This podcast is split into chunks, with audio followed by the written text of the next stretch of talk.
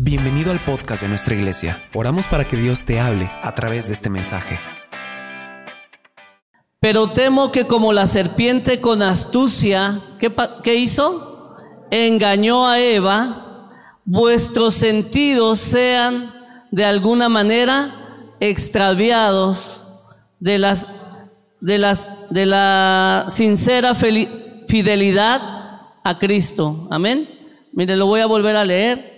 Dice, pero temo que como está hablando el apóstol Pablo obviamente a los Corintios y les dice, pero temo que como la serpiente con astucia engañó a Eva, vuestros sentidos sean de alguna manera extraviados de la sincera fidelidad a Cristo. Amén.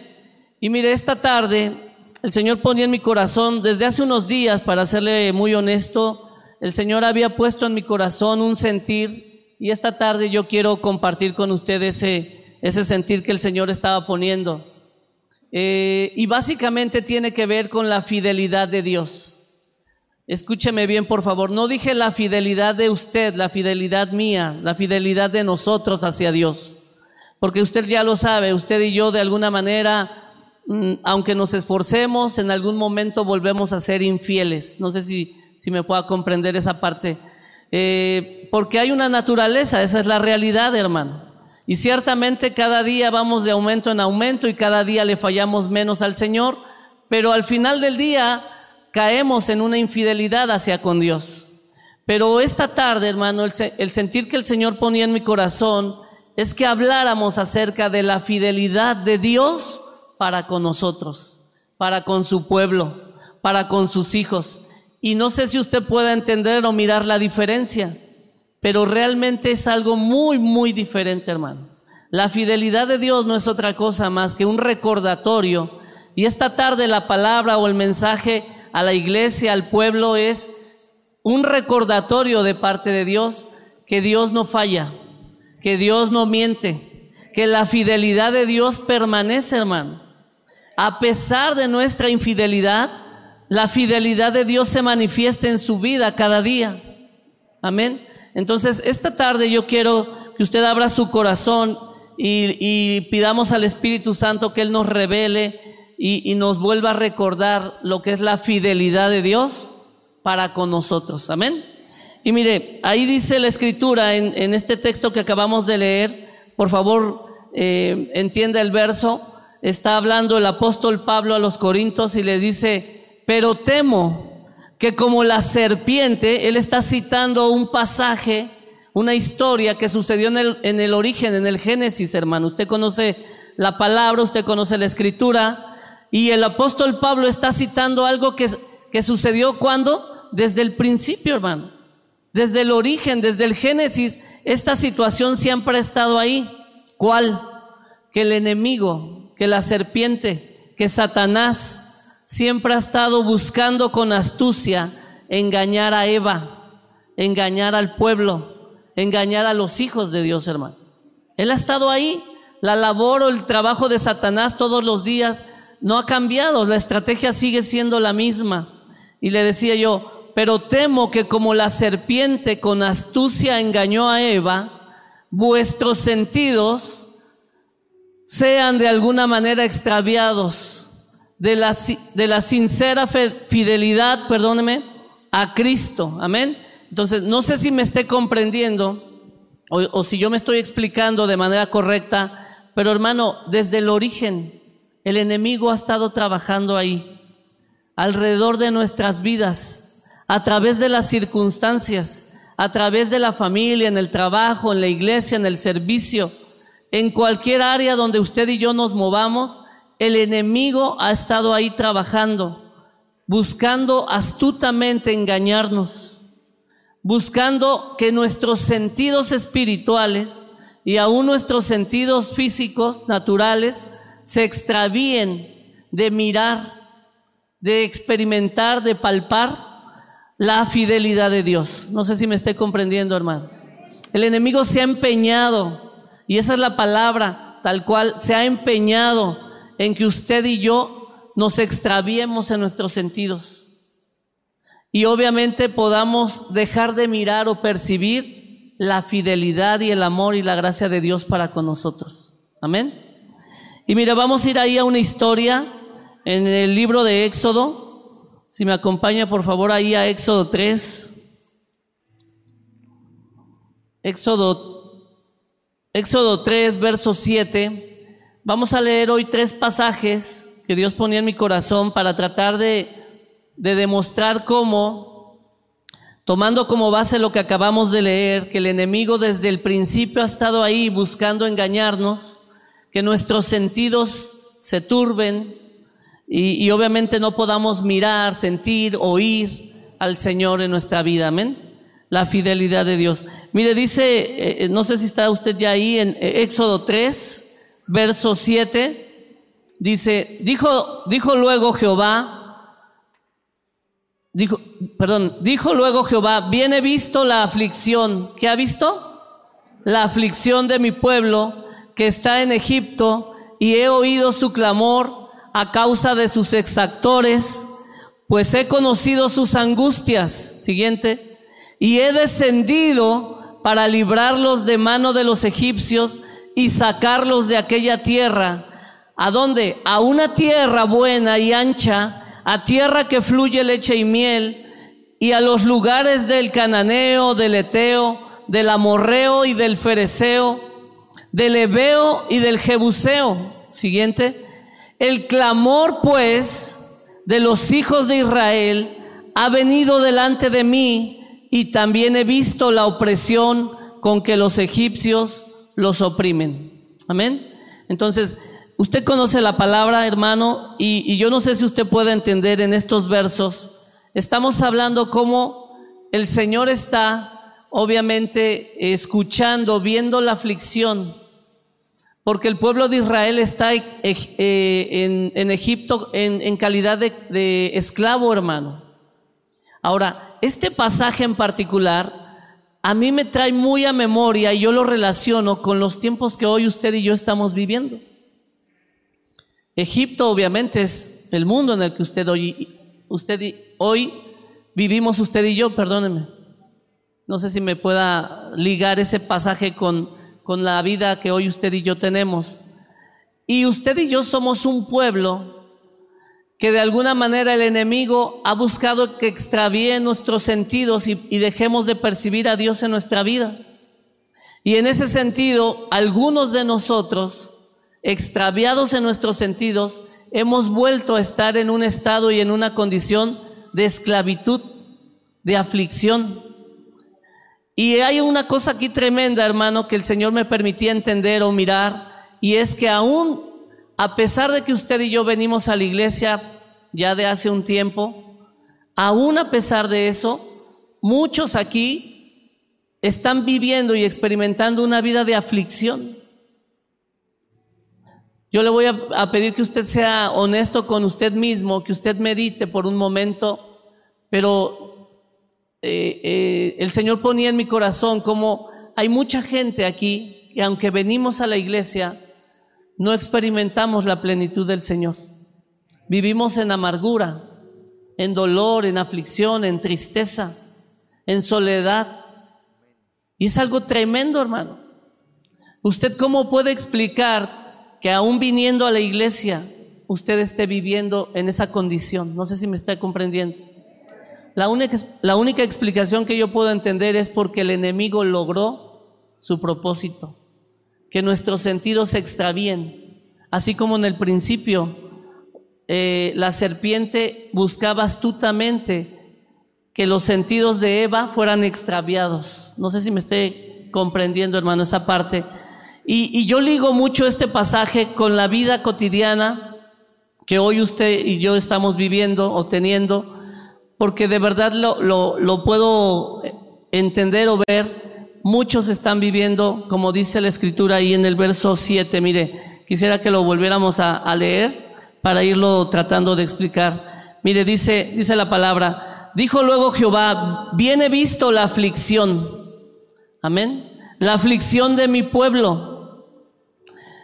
Lo que, de, mi pueblo que está en Egipto, y, volvemos a, a, lo que ya acababa yo de explicar, hermano, usted y yo somos ese pueblo que vivimos todavía en Egipto, aunque ya no pertenecemos a Egipto, no sé si me explico, pero que desafortunadamente el enemigo se ha encargado de que otra vez usted y yo estemos en una condición de aflicción. Y, aflicción, hermano, no es otra cosa más que vivir en tristeza, en amargura, en dolor. Y yo quiero que usted esta mañana, esta tarde, le permita al Espíritu Santo, en verdad, eh, que medite y que trabaje en su corazón.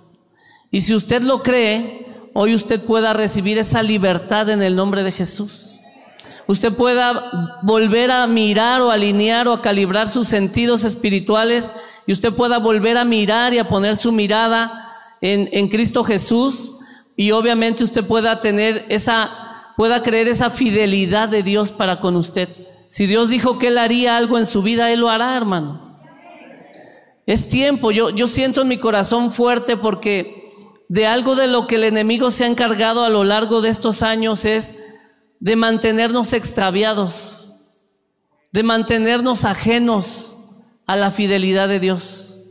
Que usted y yo no podamos mirar lo que Dios está obrando en nuestras vidas que usted y yo podamos estar viviendo en una condición de aflicción, vuelvo a decirlo, de aflicción, de tristeza, de amargura, de un pesar. Hay un pesar, hay una aflicción, hay una amargura, hermano, tremenda, aún en el pueblo y en los, en los hijos de Dios.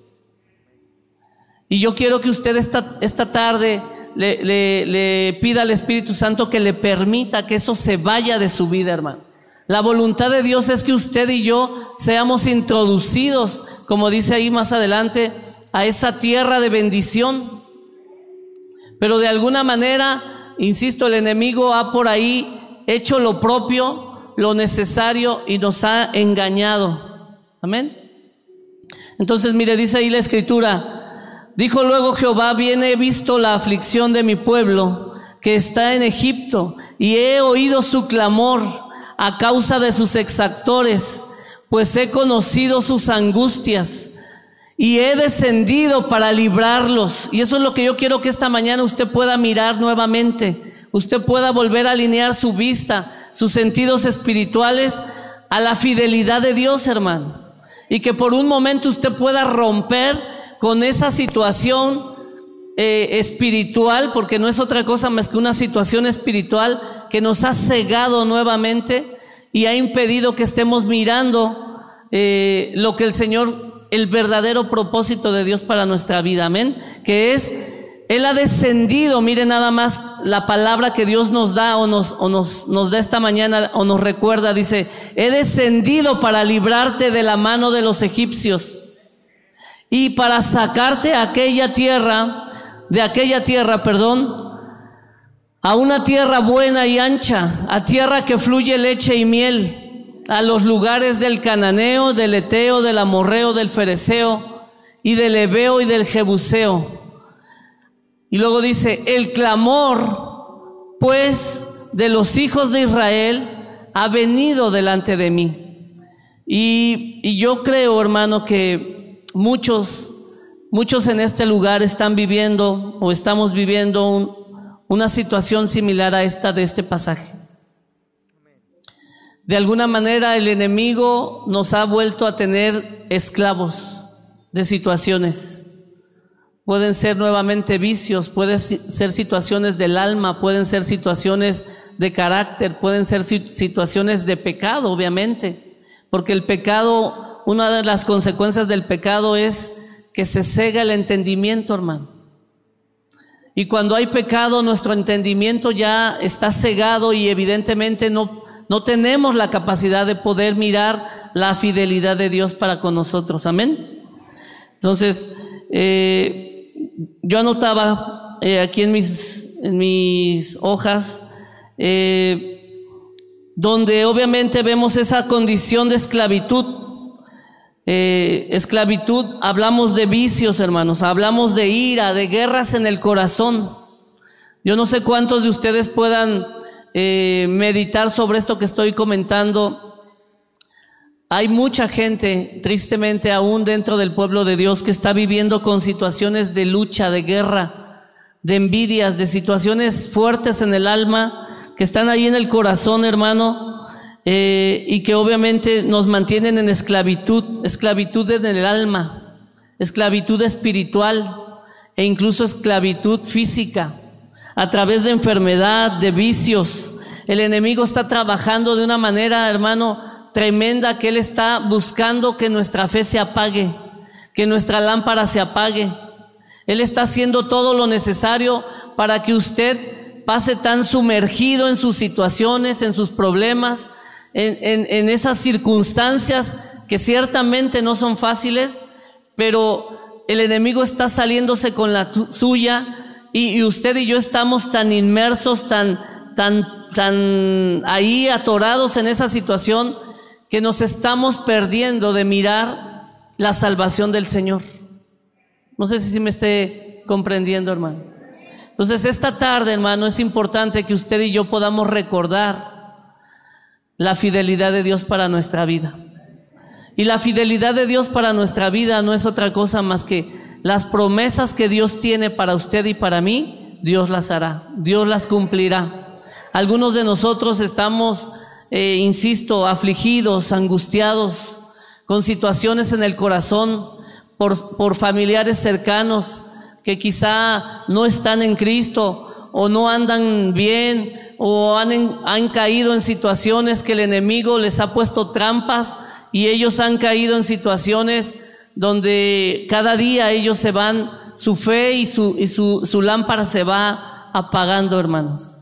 Entonces, es necesario que esta tarde usted y yo pidamos al Señor que Él nos vuelva a alinear nuestros sentidos espirituales y que obviamente eh, podamos poner nuevamente nuestra, nuestra confianza en Él, nuestra fe, nuestra esperanza y que podamos nuevamente eh, creer en la fidelidad de Dios.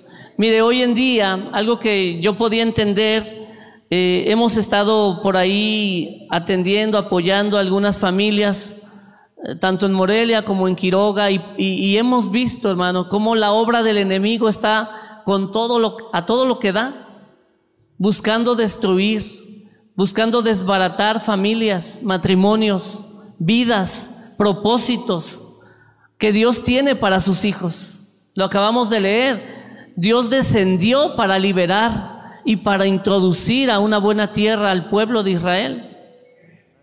Y yo he podido entender y mirar a través de estos meses que hemos estado tratando de apoyar a algunas familias, eh, matrimonios y algunas personas que se han acercado con situaciones fuertes realmente.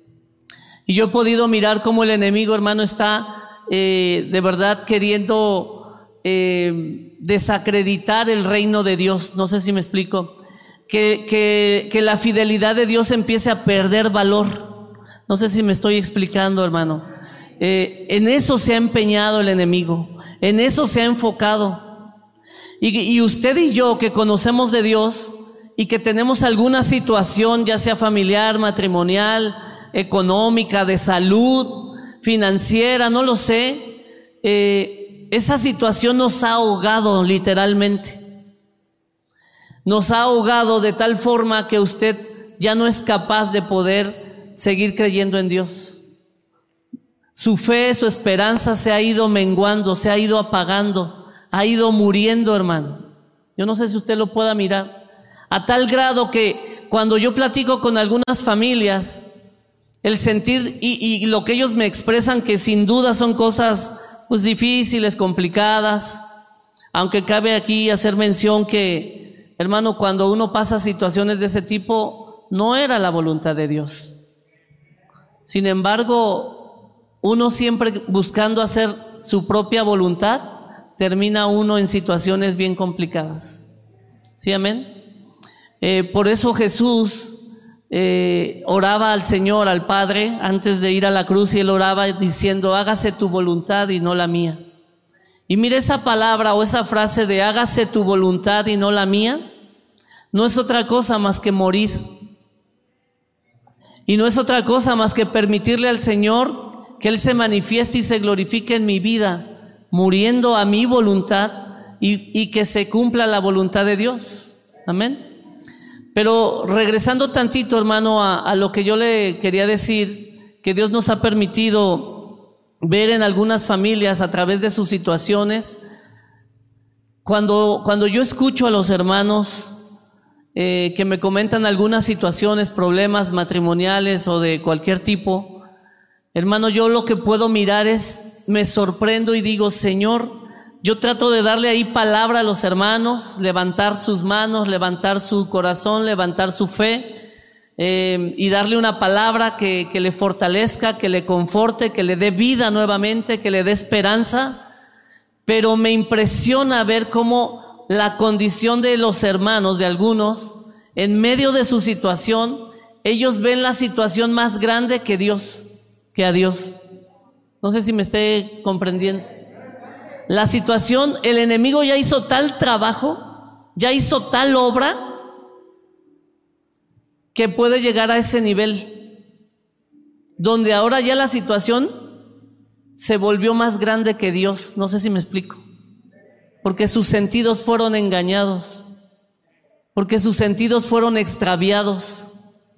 Porque el pecado también produce que hay una ceguera y, ya no ves claramente lo que está sucediendo.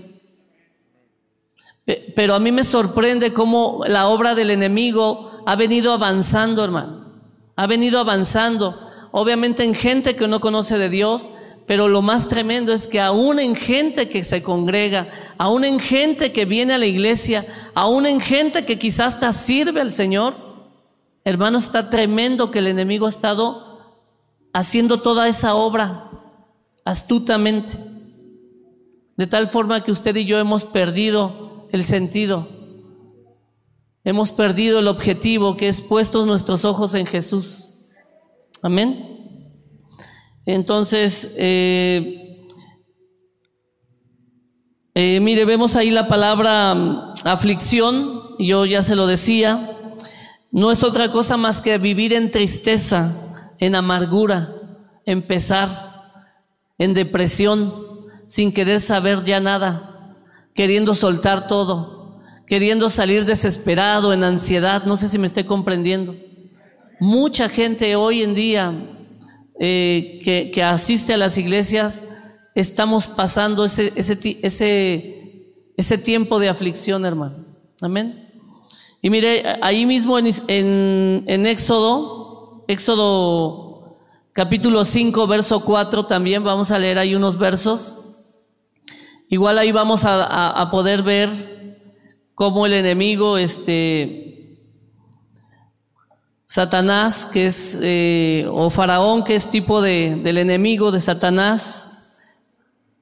Éxodo 5, 4, vamos a leer ahí. Mire, dice, entonces el rey de Egipto les dijo, Moisés y Aarón, ¿por qué hacéis cesar al pueblo de, de su trabajo?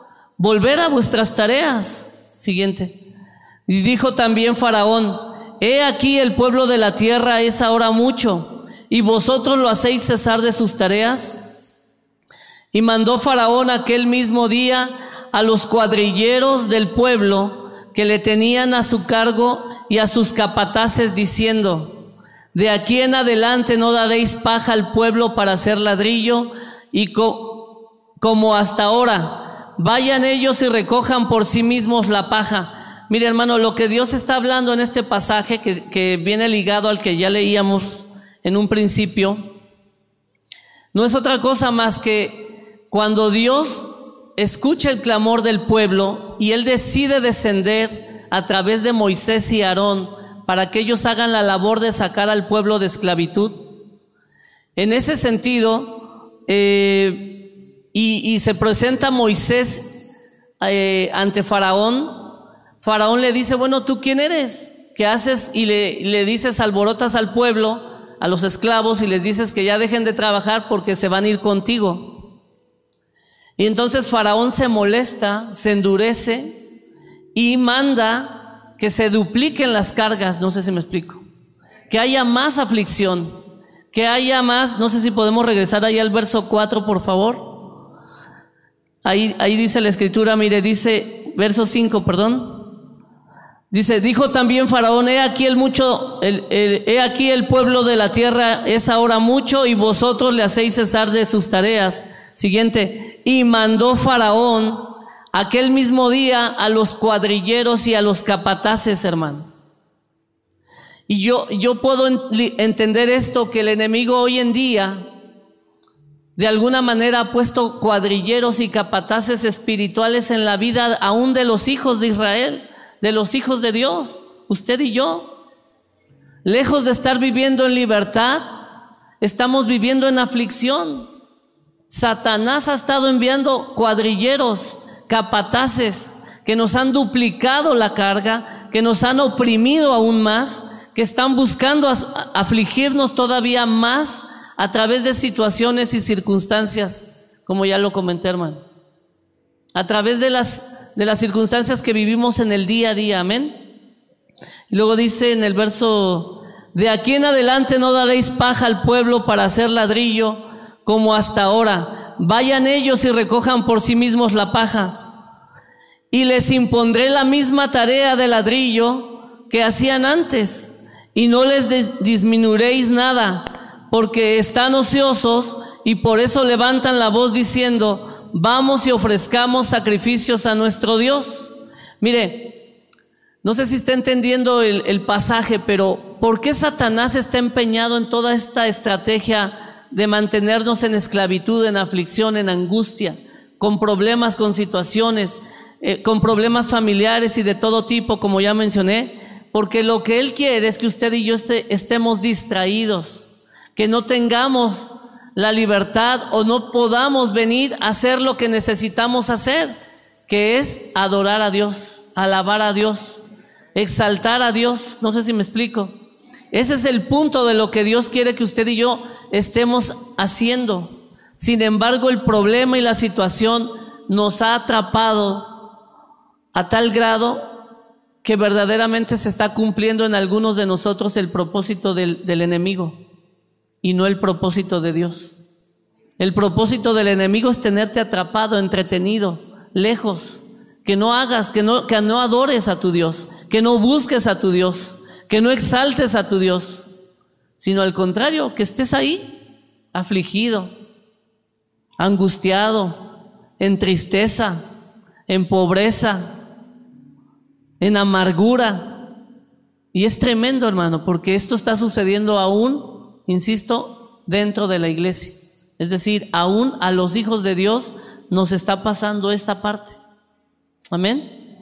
Luego dice más adelante, agrávese la servidumbre sobre ellos. No sé si pueda mirar eh, la hazaña de Satanás tratando de desbaratar, de reducir, de humillar, de mantener en esa condición y que no nos levantemos de esa condición a los hijos de Dios. No sé si pueda mirar al enemigo a través de este pasaje eh, el empeño que tiene de querer verdaderamente destruirnos, desbaratarnos, eh, que no se cumpla el plan, el plan, el propósito, el destino que Dios trazó para nuestra vida. Amén. Dice, agrávese la servidumbre sobre ellos para que se ocupen de ella. ¿Sí me, ¿sí me comprende? Para que se ocupen de ella solo de los trabajos, solo de producir, solo de hacer más ladrillo, solo de las cosas naturales del mundo que, de, que son vanas y que de nada aprovechan, hermano. Y lo que verdaderamente vale, lo que verdaderamente aprovecha, que es el, el, el, adorar a Dios, el, el, estar con el Señor, el amar a Dios, el caminar en Dios, el buscar ser mejores para Dios, el buscar tener una mejor familia, el buscar tener una mejor vida, eso el, enemigo busca que usted y yo estemos separados de esa parte. Dice, agrávese la servidumbre sobre ellos porque para, para que se ocupen en ella y no atiendan a palabras mentirosas. Siguiente, y saliendo los cuadrilleros del pueblo y sus capataces, hablaron al pueblo diciendo, así ha dicho Faraón, yo no os doy paja. Amén. Entonces, Vemos en este pasaje, hermanos, cómo la obra del enemigo está con todo, buscándonos tener y mantener en esa condición. No sé si, si, estoy siendo claro. Amén. Y yo lo ligo mucho a, la vida de hoy en día. porque yo creo que más de alguno estamos viviendo una situación similar. Esto no solamente se vivió eh, en el Antiguo Testamento con el pueblo de Israel, hermano. La palabra de Dios dice que la palabra de Dios sigue vigente, no caduca. Y yo estoy seguro que más de uno en este lugar está viviendo condiciones similares, donde el enemigo astutamente lo ha venido engañando, lo ha venido cegando. Y obviamente hoy están viviendo en esclavitud y no en libertad. Es tremendo eso, hermano. Es algo tremendo que el enemigo está ahí obrando. Es una obra demoníaca de, eh, del enemigo ahí, eh, de destrucción sobre las familias, sobre el pueblo de Israel, sobre aquellos hijos de Dios que obviamente deberíamos de estar viviendo en libertad, en victoria, en, en tener esa vida con el Señor, esa relación con el Señor. Y tristemente las situaciones y circunstancias nos han mantenido en esa condición. Amén. Eh, vamos ahí a, a, acompáñeme a otro pasaje, hermano, que quiero que, que leamos también. Este pasaje está en, déjeme se lo, se lo digo, está en Primera de Samuel 30.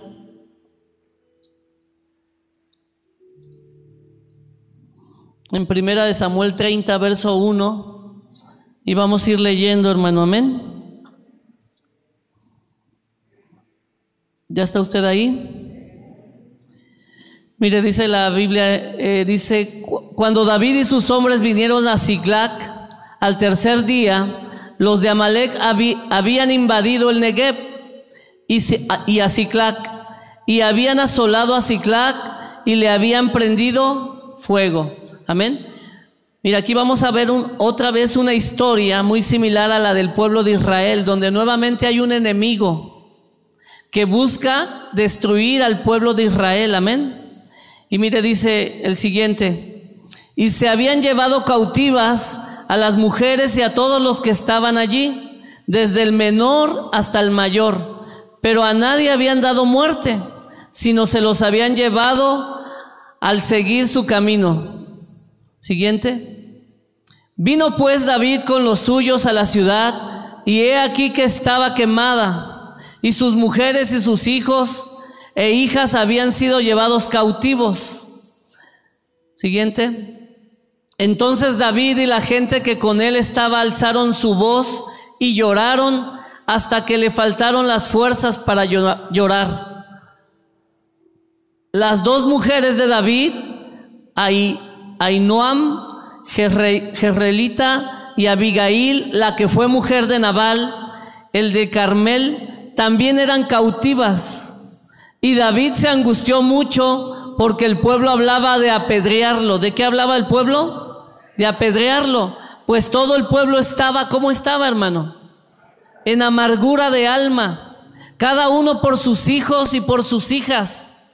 Mas David se fortaleció en Jehová su Dios. Y mire, yo, yo quiero detenerme aquí un, poquito, porque quiero que usted, no sé si está comprendiendo la, la lectura, el pasaje, pero nuevamente vemos un cuadro similar al del pasaje en Éxodo, donde vemos a un enemigo que llegó y prendió fuego a la ciudad, que tomó a mujeres y a todos los menores y, a todo mundo lo tomó cautivo y nuevamente volvemos a, relacionarlo, los volvió a ser esclavos, los volvió a ser cautivos y se los lleva. Y cuando David regresa de, de la guerra, regresa a la ciudad, encuentra su ciudad quemada y vacía, hermano. Yo no sé si usted puede imaginar ese cuadro pero definitivamente fue algo muy fuerte. Y los hombres de David se pusieron tan mal que lloraron hasta que las fuerzas les faltaron, dice la Biblia. Y entonces, cegados, con sus sentidos, digamos, este, extraviados, no sé si lo pueda ligar a lo que hemos venido hablando, empezaron a hablar acerca de apedrear a quién? A David, hermano. Pero nuevamente yo puedo mirar aquí la obra así ensañada del enemigo de parte del enemigo para con el pueblo de Dios, para con los siervos de Dios, para con los hijos de Dios, queriendo sí o sí desbaratarlos, acabarlos, aniquilarlos. Y vemos cómo dice, y David se angustió, se angustió mucho porque el pueblo hablaba de apedrearlo, pues todo el pueblo estaba como en amargura. Y ese pueblo era, eran los soldados de David, hermano, era el pueblo de Israel. Por eso es que esta enseñanza, Dios ponía fuerte en mí ese sentir que en el pueblo, en el pueblo de Dios, hay o está pasando esta situación. Muchos somos cristianos, eso no lo, no lo negamos. Muchos somos hijos de Dios, eso no lo negamos. Pero aún como hijos de Dios, estamos viviendo situaciones de amargura del alma, hermano. De aflicción, de dolor, de que lloras hasta que se te acaban las fuerzas porque estás desesperado por la situación o circunstancia que, que tú estás pasando a tal punto que el enemigo ha logrado su objetivo, ha logrado su cometido. Y obviamente tú y yo no podemos tener esa claridad, amén. Entonces mire, dice, y estaban en amargura de alma, cada uno por sus hijos y por sus hijas. Mas David, mire aquí, aquí hay algo bien interesante. El rey David no, no cayó en esa condición, hermano. Ahora, ¿quiere decir que él no se preocupó, se angustió, le dolió que se hayan llevado a sus mujeres y a sus hijos? No, también él padeció algo similar. Pero la diferencia fue en que él se fortaleció en quién? En Jehová, hermano. Él buscó a Dios. Él vino al Señor. Amén. Y, más adelante continúa diciendo eso, mire, dice, y dijo David al sacerdote Abiatar, hijo de, Abimelech, de yo te ruego que me acerques el efod y Abiatar acercó el efod a David. Siguiente. Y David consultó a Jehová. ¿Qué hizo David, hermano? Consultó a Jehová diciendo, perseguiré a estos merodeadores, los podré alcanzar. Y él les dijo, síguelos, porque ciertamente los alcanzarás y de cierto librarás a los cautivos. Amén.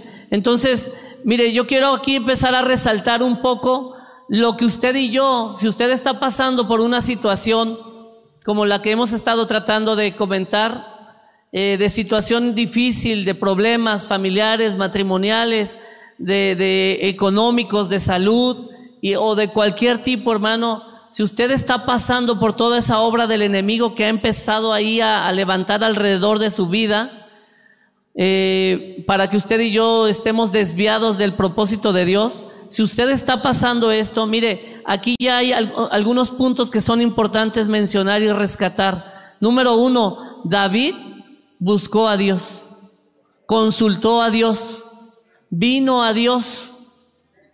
Y usted lo sabe, la única forma de venir al Señor es a través de la oración, a través del clamor. Si regresamos al pasaje anterior en Éxodo, el pueblo de Israel, la forma en que vino a Dios, buscó a Dios, fue a través de levantar un clamor, hermano. Un clamor que subió hasta el cielo, donde Dios lo vio y lo escuchó. Y entonces fue como Él volteó y descendió para ayudar, para liberar a su pueblo. Amén. Entonces, aquí es donde yo empiezo a, a, resaltar, hermano. Si tú estás pasando una situación como la que hemos estado hablando, hermano, lo antes posible necesitas venir al Señor. Voltear a ver al Señor, regresar al Señor. Pedirle al Señor, al Espíritu Santo, que nos vuelva a alinear, a calibrar nuestros sentidos espirituales, a que desbarate toda venda del enemigo, toda obra del enemigo que se ha levantado en tu casa, alrededor de tu casa, y a desbaratarla, hermano. Es necesario que tú y yo hoy nos levantemos como iglesia que nos despertemos como iglesia, que nos levantemos como valientes, como guerreros del Señor y que verdaderamente eh, vengamos buscando la ayuda a quien nos puede dar la ayuda. Se llama Dios. No hay nadie más, hermano. Separados de Él nada vamos a poder hacer.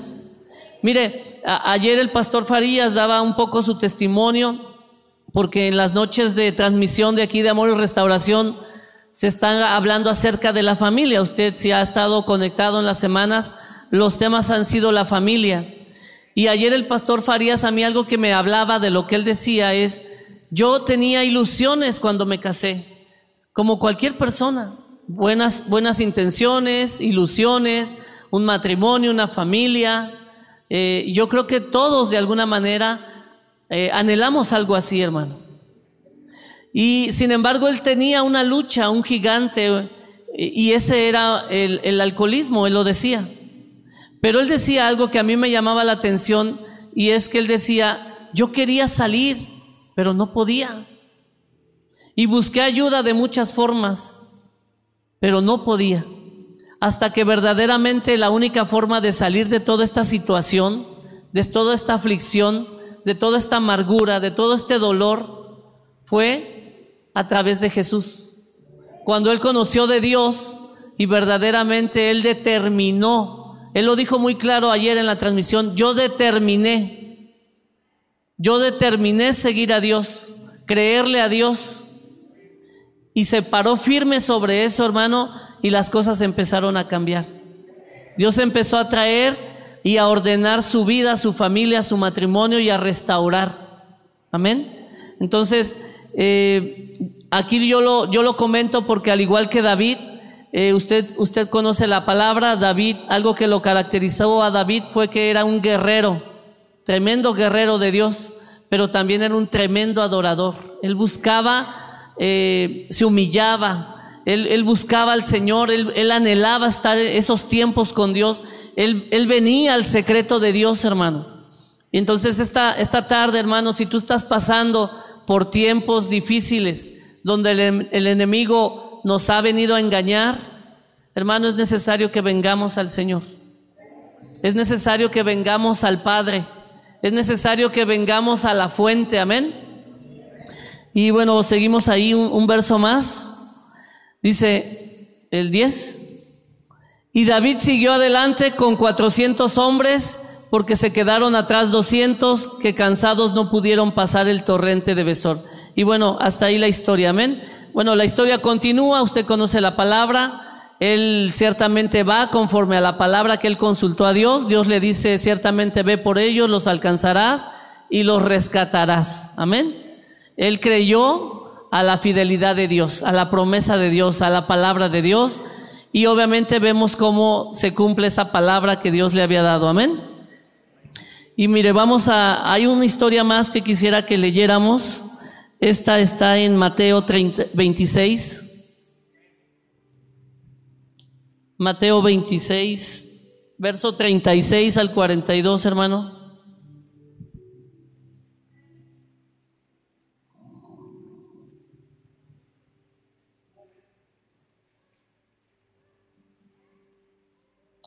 ¿Ya está usted ahí? Mire, dice la escritura, Mateo 26, 36, dice, este es otro pasaje, hermano, dice, entonces llegó Jesús con ellos a un lugar que se llamaba, ¿cómo? Getsemaní y dijo a sus discípulos, sentaos aquí, entre tanto que voy, voy allí y oro. Amén. Siguiente. Y, y tomando a Pedro y a dos de los hijos de Zebedeo, comenzó a qué? A entristecerse y, angustiarse. En gran manera. Mire, yo quiero que por favor ponga atención en la, en la lectura, en el pasaje. Pero estamos viendo nuevamente cómo le pasó al pueblo de Israel, le pasó al rey David y aún a Jesús mismo le pasó, hermano. La obra del enemigo de destrucción, el plan de destrucción del enemigo, aún también vino sobre la vida de Jesús. Y empezó todo en el Getsemaní, cuando él se sintió angustiado, entristecido en gran manera, hermano. Amén. Y mire, eh, sigue entonces Jesús le dijo, mi alma está muy triste hasta la muerte, quedaos aquí y velad conmigo. Mire, mire quién lo está diciendo, Jesús mismo, hermano, ¿eh? dice, mi alma está muy triste hasta la muerte. Y dice, quedaos aquí y velad conmigo. Él estaba experimentando Jesús esa tristeza, esa angustia, si me, me puede comprender, toda esa obra del enemigo de desviar y de quebrantar el propósito por el cual Jesús había venido. No sé si lo pueda mirar así. Dice, yendo un poco adelante, se postró sobre su rostro. ¿Y qué hacía Jesús? Orando, buscando, viniendo al secreto y diciendo, Padre mío, si es posible que pase de mí esta copa, pero no sea como yo quiero, sino como tú. Y aquí otra vez de parte del, del Señor, eh, si hay alguien que está pasando algo así, el Señor te habla esta tarde y te dice, Tienes que venir al secreto, tienes que venir al Señor y tienes que venir en esa actitud y orando al Señor que tú puedas exclamar o levantar ese clamor diciéndole al Señor, que tú le puedas decir, Padre mío, si es posible que pase de mí esta copa, pero que no sea como yo, sino como tú. Lo que te quiero decir, hermano, es que si estás cansado de estar viviendo como estás viviendo, tenemos el conocimiento de la palabra, pero el conocimiento no nos ha ayudado a salir de la condición.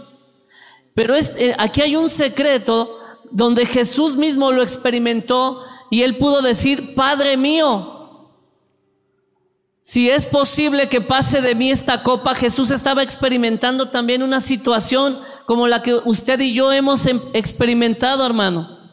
Pero Jesús decía, que no sea como yo, sino lo que tú. Y quizá esta tarde, si tú estás cansado y quieres salir de esa condición, quizá es momento que vengas al Padre, que vengas al Señor y que hoy tú le expreses ese cansancio, eh, el que ya estás harto, cansado, en un clamor al Señor y que tú le digas, Señor, hágase tu voluntad y no la mía que verdaderamente tú te puedas rendir haciendo esta declaración, no sea, no sea como yo, sino como tú. Y ahí, hermano, quizá encuentres la libertad. No sé si me estoy comprendiendo. Ahí usted encontrará esa libertad y usted dejará de vivir en la condición en la que el enemigo se ha empeñado en tenernos nuevamente. Amén. Siguiente. Vino luego a sus discípulos y los halló como durmiendo. Y dijo a Pedro, ¿así que no habéis podido velar conmigo una hora? Siguiente, velad y orad para que no entréis en tentación. Y mire que hay algo que también está, eh, hay un secreto ahí, dice, el espíritu la verdad está dispuesto, pero la carne es débil. Hermano, venir a buscar al Señor no es fácil. Venir a buscar al Señor y más cuando usted está en medio de esa situación, problema, circunstancia tan difícil, ya hablamos que usted y yo estamos completamente cegados. Nuestros sentidos están totalmente distraídos, desviados. Entonces, por eso dice aquí, dice Jesús, velar y orar para no entrar en tentación. El espíritu a la verdad está dispuesto. Y yo sé que hay momentos donde usted quizá hable con Dios y diga, Señor, es que yo quiero ya salir de esto. Como el pastor Farías declaraba y decía, quiero salir de esta situación, pero no puedo. El espíritu a la verdad está dispuesto, pero la carne es débil. Siguiente. Otra vez se fue y oró por segunda vez, diciendo, Padre mío, si no puede pasar de mí esta copa sin que yo la beba, y ahí declara Jesús, hágase tu voluntad. Entonces, hermano, si tú estás pasando esas situaciones, necesitas venir al secreto, necesitas venir al Señor, necesitas levantar un clamor como el pueblo de Israel, necesitas decirle al Señor como Jesús le dijo, hágase tu voluntad, Señor, y no la mía. Cuando tú le expresas eso al Señor, literalmente tú estás muriendo, tú estás reconociendo que el único que lo va a hacer, que el único que te puede ayudar, que el único que puede meter su mano de poder, que el único que es fiel a la palabra, a la promesa, es Jesús, hermanos. Amén. Siguiente. Vino otra vez y los halló durmiendo porque los ojos de ellos estaban cargados de sueño. Y bueno, ahí, ahí termina la, la, historia, hermano, pero no sé si sí me estoy explicando. Eh, yo siento en mi corazón, Dios lo ponía fuerte en mi corazón, Dios ponía fuerte en mí esa, ese, esa inquietud, ese sentimiento eh, de que muchas familias o algunas familias o algunas personas aún del pueblo de Dios están pasando tiempos como los que ya fuimos comentando. Eh, pueblos de aflicción, de dolor, de amargura, de tristeza, de angustia, de tristeza hasta la muerte, hermanos. De sentirse así y sabe algo, hoy el Señor te dice, ven, levanta tu clamor y obviamente este, el Señor meterá su mano a favor de ustedes. Amén. Y mire, quiero que ya para, para ir cerrando, vayamos aquí a este pasaje de Lucas 2.25, ya para ir terminando, amén. Lucas 2.25, vamos a leer al 30.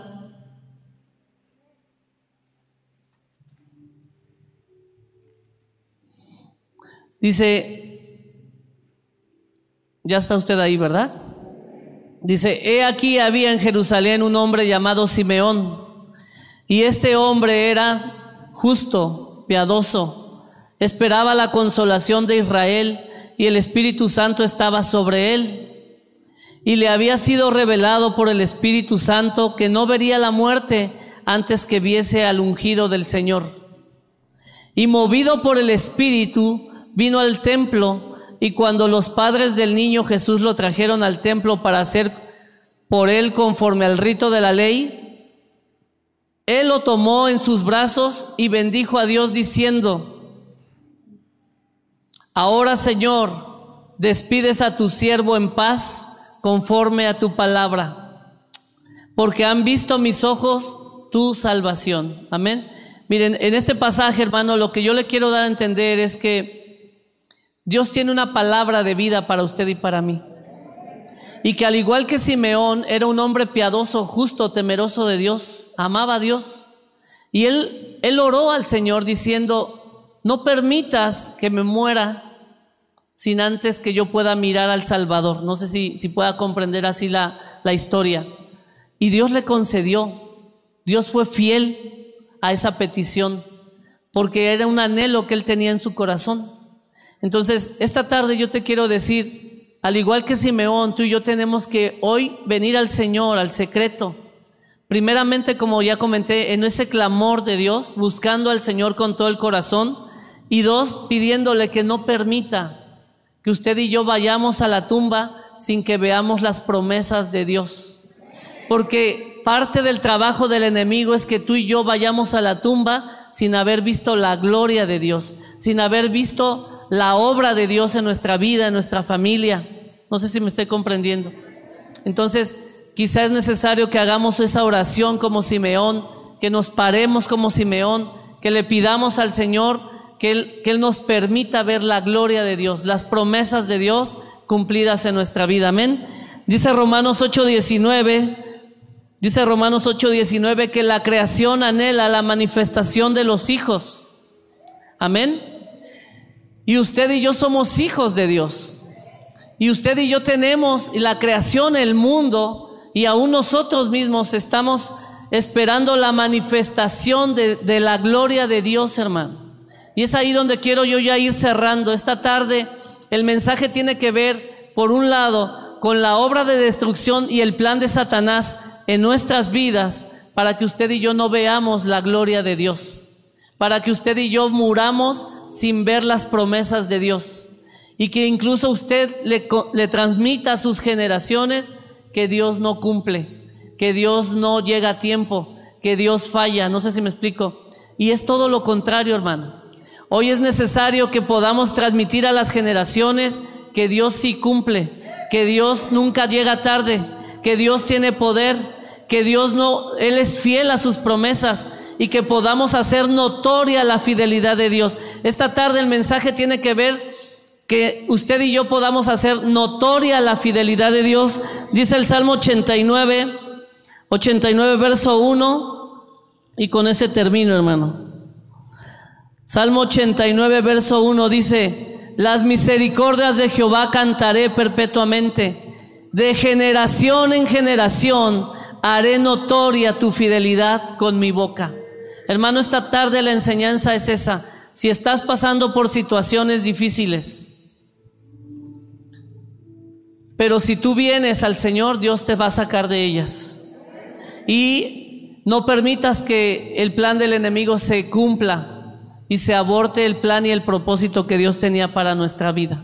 Al contrario, es momento de volverle a dar peso y valor a la fidelidad de Dios. Amén. Eh, tenemos que buscar eh, que, que el nombre de Jesús sea exaltado y obviamente hacer notoria la fidelidad de Dios para con sus hijos. Amén. Y bueno, eh, con ese con ese verso termino y este pues le voy a pedir que se ponga de pie para hacer una oración. y dar gracias a Dios. Amén.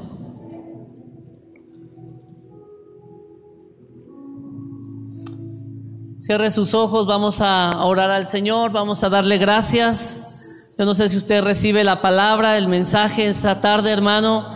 Eh, el mensaje se resume en que necesitamos, son tiempos donde usted y yo necesitamos como pueblo de Dios volverle a dar peso y valor a la fidelidad de Dios que la obra del enemigo no nos desvíe del propósito, no le reste, no le robe crédito a la obra de Dios, porque mayor es el Señor, amén. Entonces cierre sus ojos, vamos a orar y vamos a dar gracias y alabemos a, Dios y adoremos a Dios.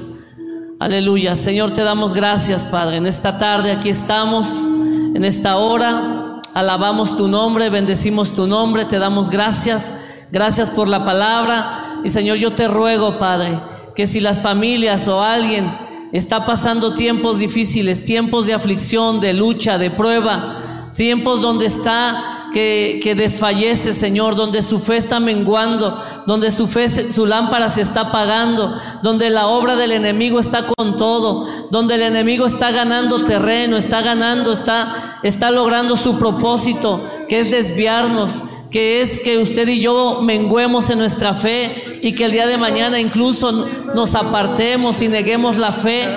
Hermano, no permitamos que el enemigo lo esté logrando, sino al contrario, hoy levantémonos iglesia, levantémonos pueblo de Dios, vengamos, levantemos un clamor, vengamos al secreto del Señor, vengamos a los pies del Señor, remitamos toda situación y pidámosle que Él intervenga, que Él vuelva a alinear nuestro corazón a su corazón, que Él vuelva a alinear nuestros sentidos a los propósitos del Señor, a los planes divinos, a los planes del Señor para con nosotros, para con nuestras familias. No permitamos que el enemigo eh, le quite valor a la obra de poder que el Señor ha hecho. Y es tiempo de que hoy se manifieste. La creación está guardando eh, que el pueblo de Dios, que, la, que se manifieste, que se levante el pueblo de Dios, que establezca, que levante el nombre de Cristo, que establezca nuevamente para las futuras generaciones que hablemos del poder de Dios, de la obra, de la, del brazo fuerte del Señor, que Él nos ha rescatado, nos ha sacado, Él no ha fallado, Él permanece fiel. Y vamos iglesia, hable con Dios y ore al Señor para que Él ponga en nosotros la fidelidad esté notoria en nuestra boca. Y adoremos al Señor, adoremos al Señor en esta tarde. Y vamos, ven al Señor en esta tarde, ven al Señor, levanta tu clamor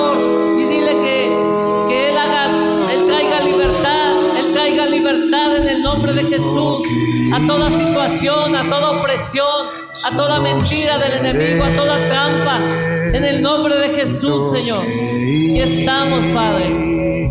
Libre seré. Señor, vamos a adorar al Señor.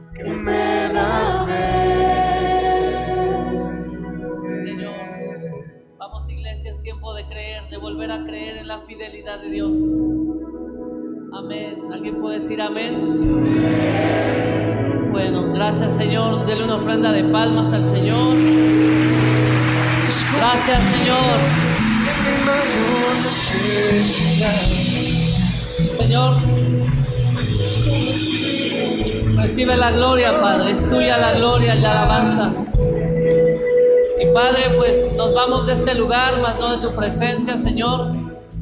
Te pedimos que nos lleves con bien, que esta semana que inicia, Padre, sea una semana de victoria, de bendición, pero sobre todo de libertad en el corazón y en el espíritu.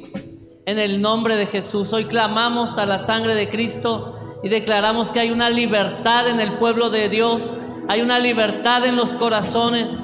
Cancelamos toda obra del enemigo, se desbarata, se descubre en el nombre de Jesús toda artimaña, toda mentira.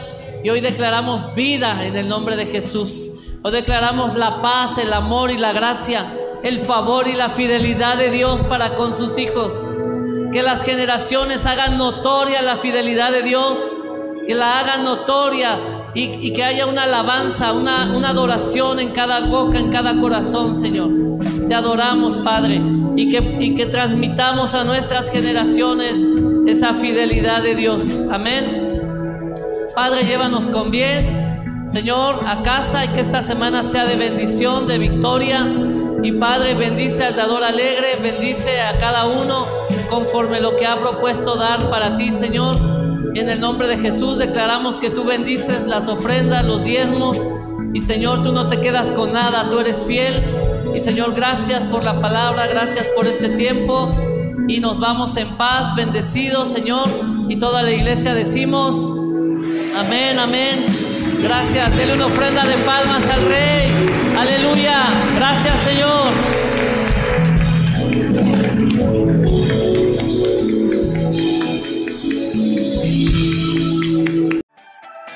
Gracias por escuchar este mensaje. Comparte y suscríbete.